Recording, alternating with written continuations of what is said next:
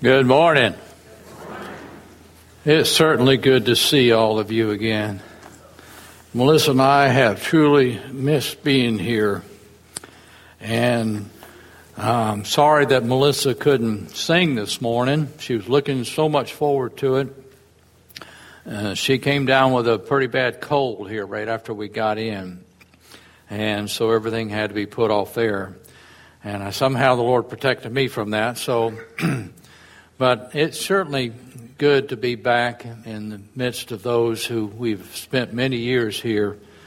And I was uh, surprised when uh, Brother Josh walked in and the family, and I didn't expect them to be here. And I think there's another preacher here somewhere too. I think I saw Ron Latini around, so I may have been mistaken. But anyway, I want to share with you a little bit uh, this morning about what what we've been up to, and since we got there, and uh, I had a bunch of trees cut down that were encroaching onto the house, and spent several months trying to cut them up and split them and stack them and restack them at times when they fell down, and, and just not knowing how to do those kind of things and fixing things and uh, just. One thing I learned real quick when you drive up there in the foothills, you can't take your eye off the road one second because there's not a straight road in that place anywhere. I mean, it goes this way and this way and up and over and over, and then you you get right off that road real quick if you don't stay on your toes on that thing. And uh, the only thing that you still have a little bit straight is the interstate, but it still has its curves and hills and and everything else. So um, the fall colors were uh, it's been second year we've been there for the fall colors. This year was really pretty. The only thing is, it leaves a real mess when the leaves start falling. And I've already hauled off seven truckloads full of leaves already. So I tell you, it's working me silly. And uh, helping my father-in-law with his old cars. He's still he's 94 now and still turning wrenches, working on old cars that he loves to do, and uh, and helping uh, uh, with. with uh, the local church that we go to, and um, I, have been uh, asked and been leading a what they call grief share um, uh, teaching for 13 weeks, and it's a, a module or DVD supported type of teaching, and I'm a backup teacher for the Sunday school class, and. Um, Melissa, of course, you imagine she got involved a little bit with the children's choir. Can you imagine that? But anyway, she's she's not leading it, and uh, but she's helping out. So she's doing her part there. So we, and of all things, our brother-in-law got us sucked into cooking one meal a month. Would you believe that for a hundred people? and we're doing soupy chili every Wednesday, one Wednesday a month. And that's out of my element, so I'm being challenged on that one. But anyway, and recently I got to go on an honor flight and you know what those are? And I left from uh, Asheville, North Carolina, and went to Washington, D.C. right after the storm was actually going off the coast, Ian. and so we had some pretty bad weather to deal with. It wasn't too bad, though. So I'm thankful for that. But I want to share a little bit this morning. And I understand Brother um, Taylor's going off this afternoon, and he's going to go to Montgomery and go in the Coast Guard. Give him a. But uh, I don't want to scare him this morning, but uh, my experience is probably a lot different than what they experience today. But I wanted to share a little bit about when I went into the Army. I was a kind of a hard learned student, and I actually came to Pensacola Junior College at that time, right here, because I grew up in Fort Walton. And I had a professor there that kind of convinced me that I wasn't going to pass his class. And he said, Have you got anything else better to do? And so I dropped his class and lost my draft deferment in a sense because they were drafting people all the time. And I didn't want to go being in the infantry, so I got a guaranteed school and I, I went to Montgomery. And uh, after I delayed a little while and finished out my, my college uh, semester, and on January the 24th of 69, I was in Montgomery and of course, they, you just show up with just the clothes on and that's it. And they put you in this room with some other guys, and we hold up our hands. And we pledge to support the Constitution and defend our country. And after we pledged, they walked us out of this room, and then everything broke loose. They started yelling at us and telling us what to do, picking this up, moving that, picking, taking out this garbage can, and, and finally assign you a, bunk, lights out about 8 or 9 o'clock, I can't remember which, just to roust us out at 3 o'clock in the morning, put us on this bus, pitch black, dark night, and we're riding down through the country. Nowhere, I don't even know where I'm going, what I'm doing, and I'm beginning to think to myself, what have I done? And I think some of the guys here that have been in service know what I'm talking about. And some of you that may not know what, what you really go through. Well, we arrived at this place and they uh, put us through a, a, a, a, series of things where you got your uniforms, your bedding, your everything that you need for the next eight weeks. And it stacked up this high and then you were threatened not to drop anything, you know, or you were in deep trouble. And you get on this bus and they drive you some more to a barracks, show you how to make up your bed and do other things. And, uh, and if you didn't make up your bed right, they just throw it right out on the floor and make you do it over again. And of course, one of the first things they do is march you by the barber shop. You know, I kind of want them to take a little off the ears, but uh, you know, everything was off about 30 seconds. And that's unnerving. I want to tell you, it is really unnerving. And, uh, and so here you're standing out in the cold. This is January with no hair on your head. Never felt that before. And it just kind of, you know, shocks you. And all this process of the boot camp experience, marching, drilling, combat training, or whatever called hand to hand combat, uh, physical training, marching some more, running to the mess hall, and you had to learn to eat fast. Because once the tables got full, that the, in the mess hall, they come to the first table and tell you you're up and you're going to put your tray up and you're still eating your food while you're going to put your tray up because it was that fast. And it was, um, never walked anywhere. You always had to run. And of course, you lost all liberties the first about six weeks. And finally, about the last two weeks, you could get off and do, go do something on your own. But it was just a, a process to make you from who you were as a person that made up your own mind and what you wanted to do till you do what they want you to do when they want you to do it and follow orders, not asking questions. And the purpose for that was if you were a bunch of guys who went into combat and didn't want to follow orders, you might get yourself killed.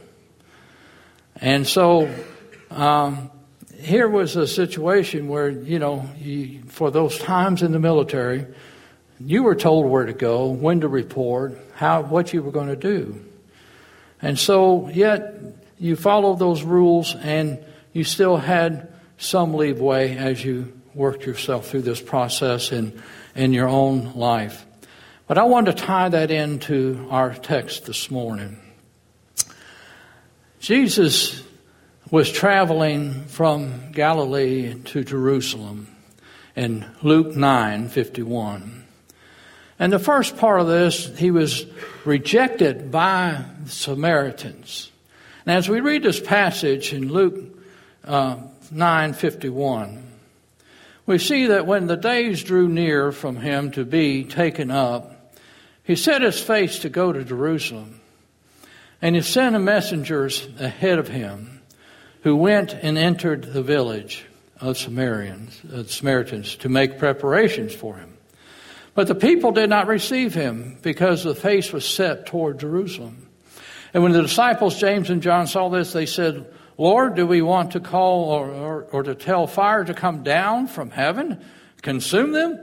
But he turned them, turned to them and rebuked them, and then they went on to another village. Let's pray a minute.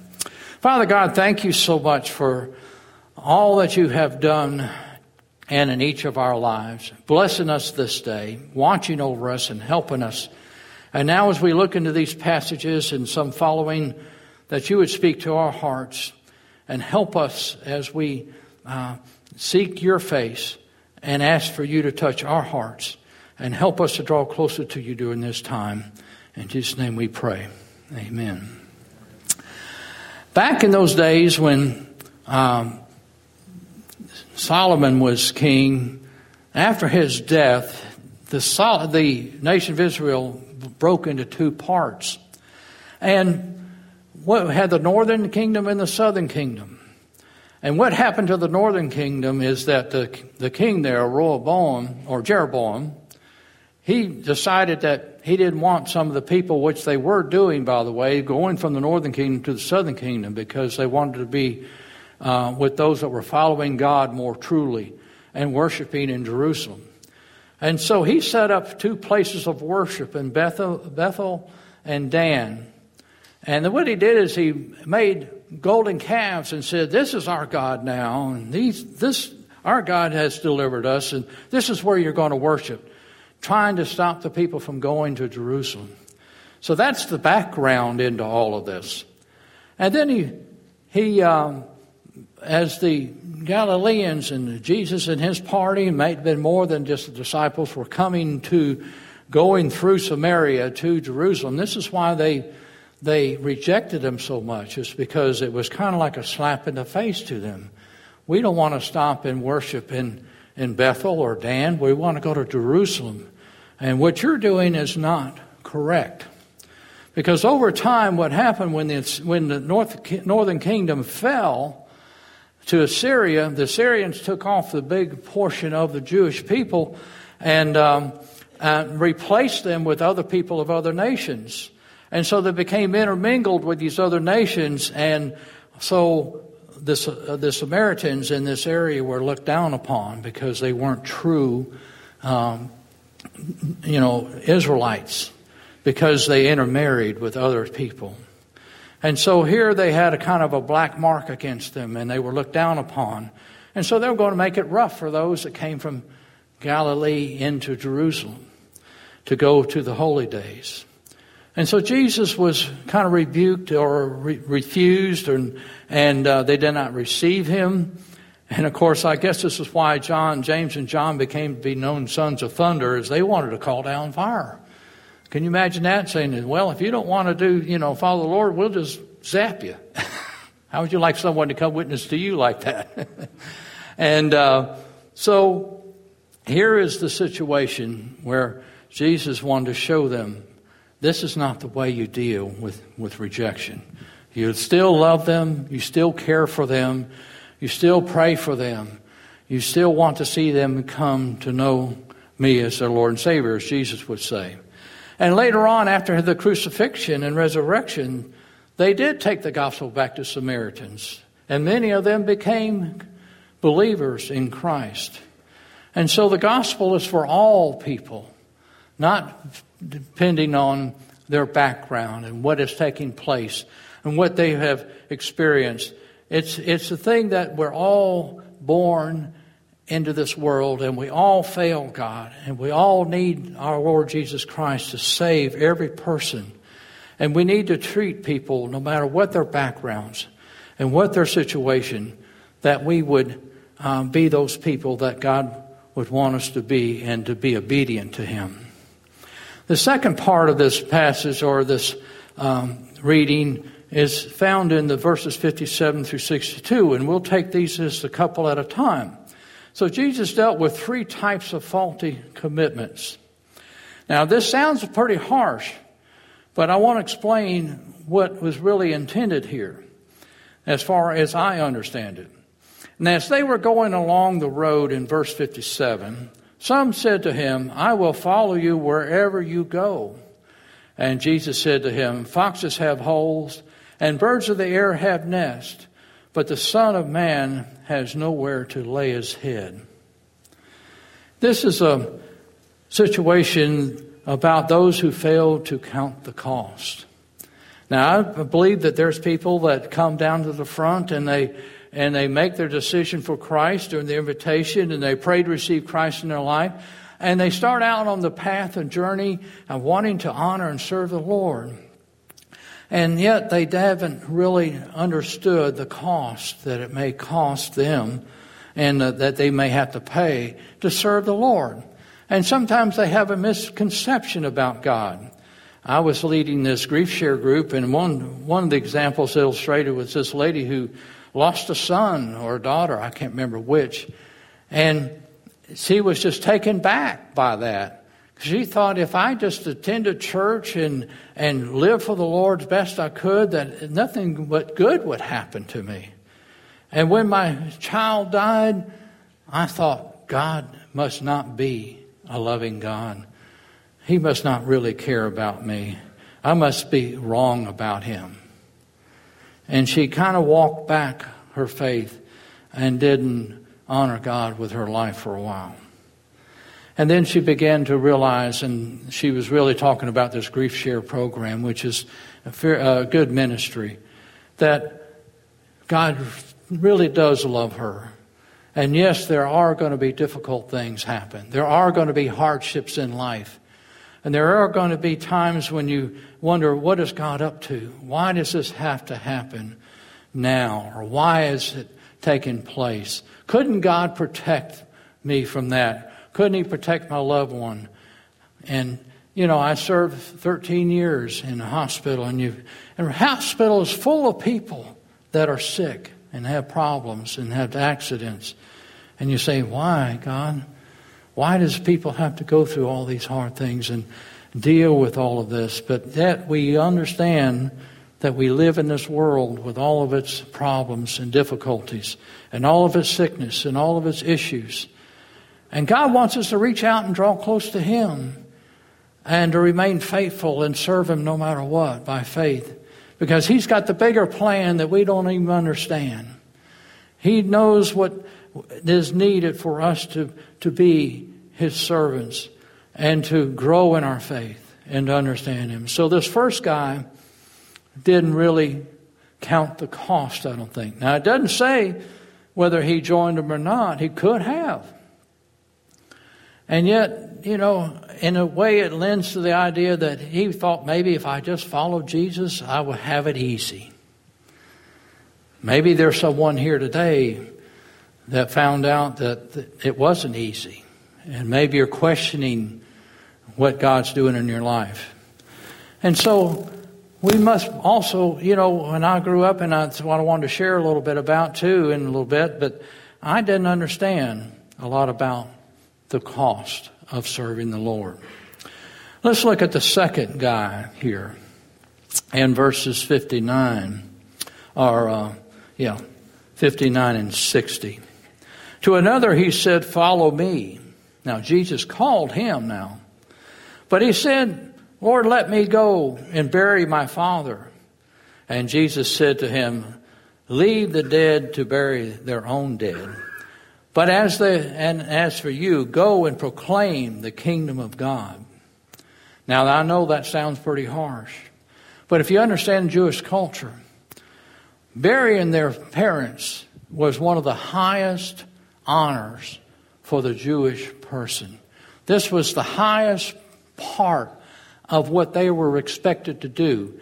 It overcame any type of worship in, in the synagogue, it overcame any holidays holy holidays that came over, a lot of many things that came over top of all of that. This was the highest mark for a Jewish person was to honor their parents by giving them a proper burial.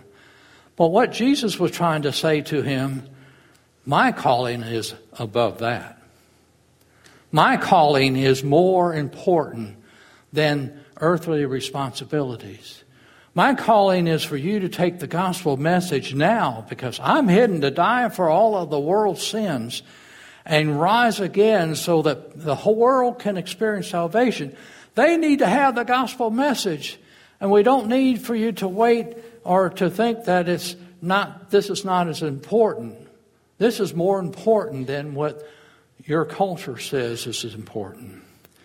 And so Jesus is saying, calling, my salvation, my calling upon your life is the most important thing in life.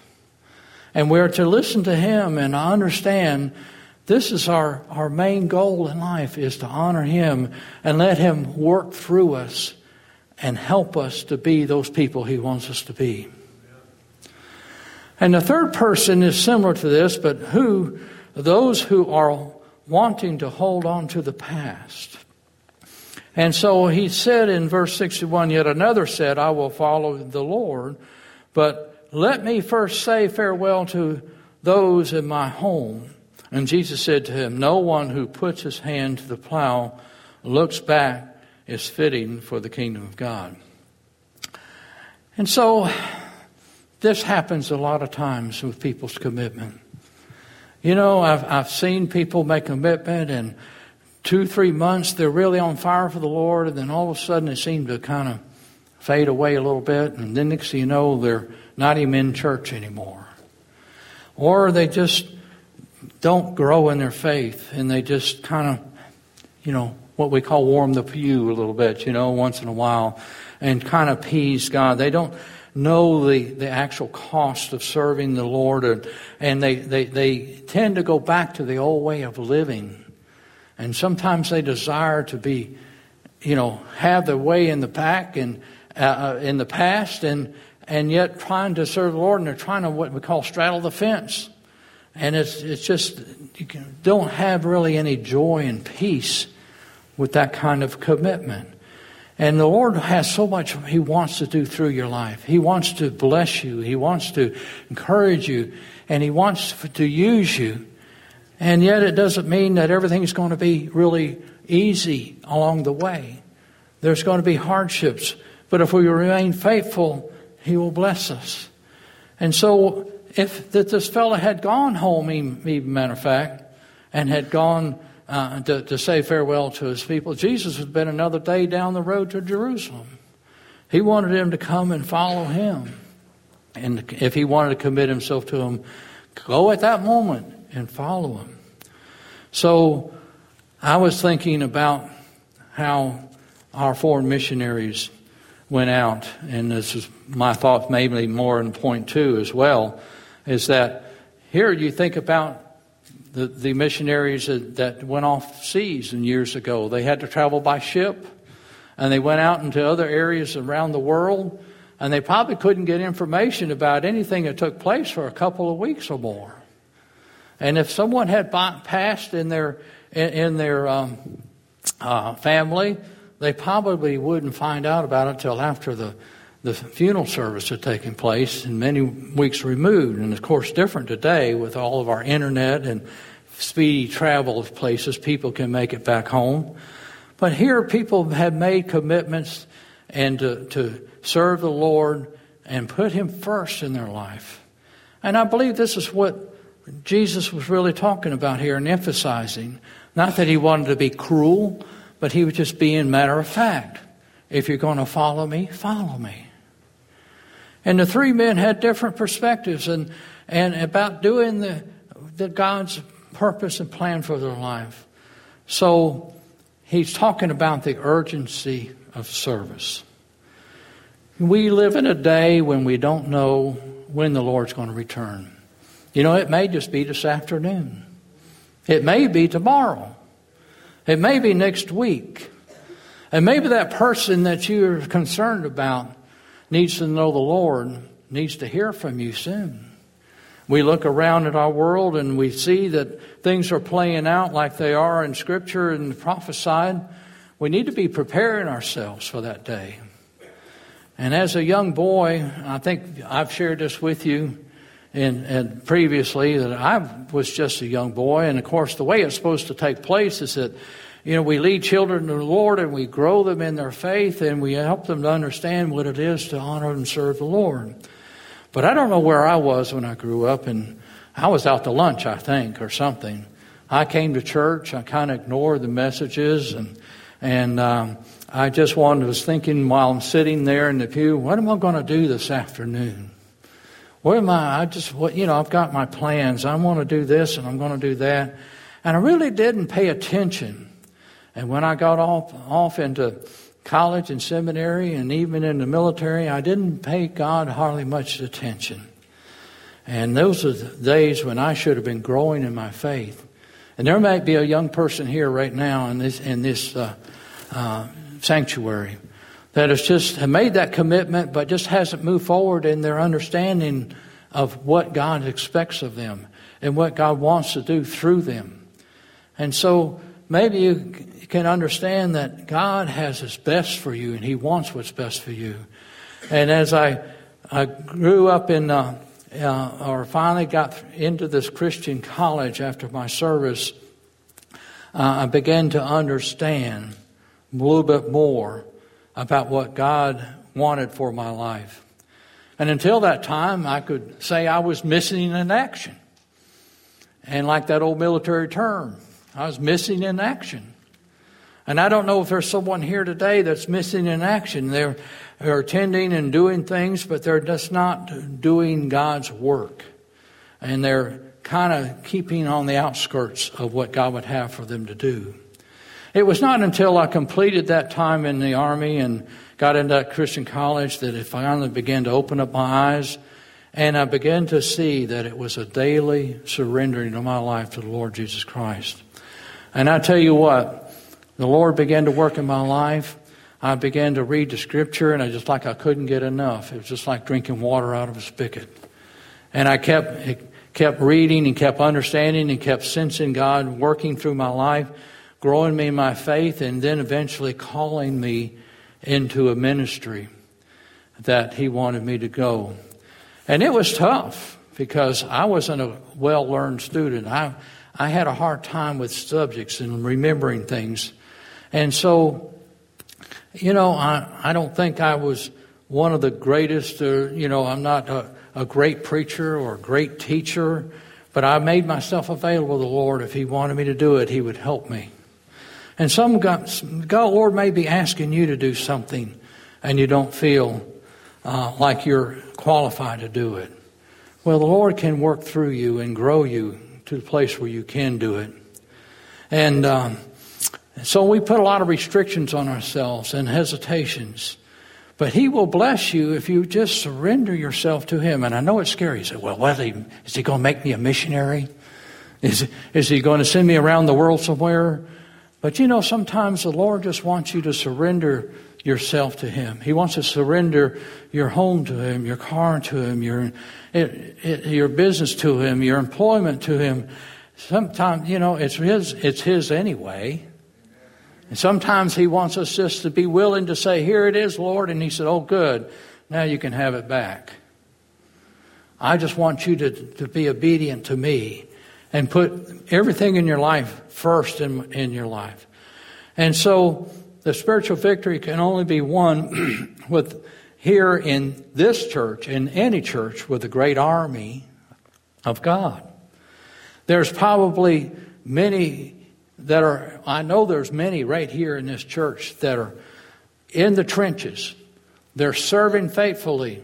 They're working and they're serving God, and they probably would tell you they wouldn't trade it for the world. It takes discipline. It takes encouragement to, and, for themselves and, and, and to, to keep serving at times, you know. Because sometimes uh, you do so much that you might get weary in the, in the well doing, but the Lord encourages us not to get weary. But sometimes we need to have a little more folks to stand in the gap with us and get in the trenches with us and to, to work and stop being missing in action and get busy doing what God has called you to do. So I wonder how someone would react. I'm being hypothetical here. That if at the time someone came down to make decision and they prayed to receive Christ, that we would get them to stand there and hold up their right hand and say, I surrender my life to the Lord. I will obey Him and follow Him no matter where He calls me to go or what He calls me to do. To take the gospel to those around the world or right in my own backyard. You know, something to that order.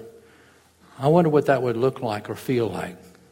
Or would it drive, drive the point home that that's really what we're supposed to be doing anyway?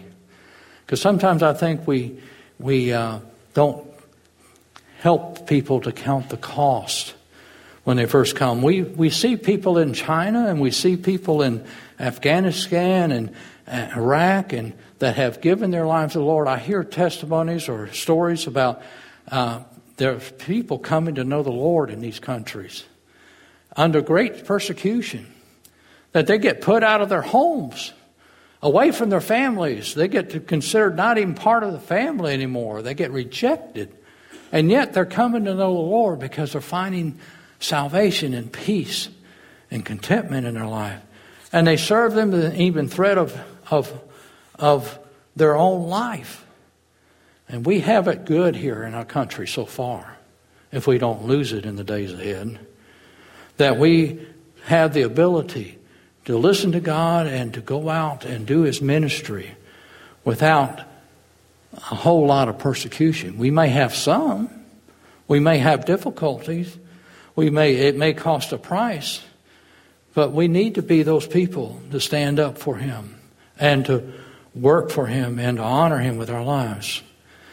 But in essence, it is that Jesus expects that of us.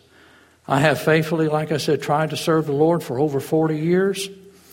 And like Paul, I find myself saying, I, I, do the wrong things at times, even though I want to do the right things. When he said there in, uh, in Romans 7 21 through 25, he wrestles with doing the right and finds himself doing the wrong thing. And it is a wrestle. It is never, it never stops. Our whole human nature wants to say, ah, you don't want to do that. You want to just sit here in front of the TV and enjoy things a little bit and, and have, you know, all these toys, as I call them, you know. Um, some people think that if they have the more toys, they succeed, you know, having motorcycles and boats and cars. It's all those things are okay in moderation, I think. But the more things you own, the more things it takes you away from doing what God has to do because you've got to maintain all that. And you got to keep it up. And so sometimes I think we create our own problem and with our own human nature and the materialism that's so prevalent around us that we put so much up in priorities in our lives to seem successful when we forget the only person we've got to be successful and to is our Lord Jesus Christ. All this stuff doesn't matter. We can't take it to heaven with us one day. It's all immaterial. It's not how we appear to be, it's who we are in Christ that matters and what we're doing for Him.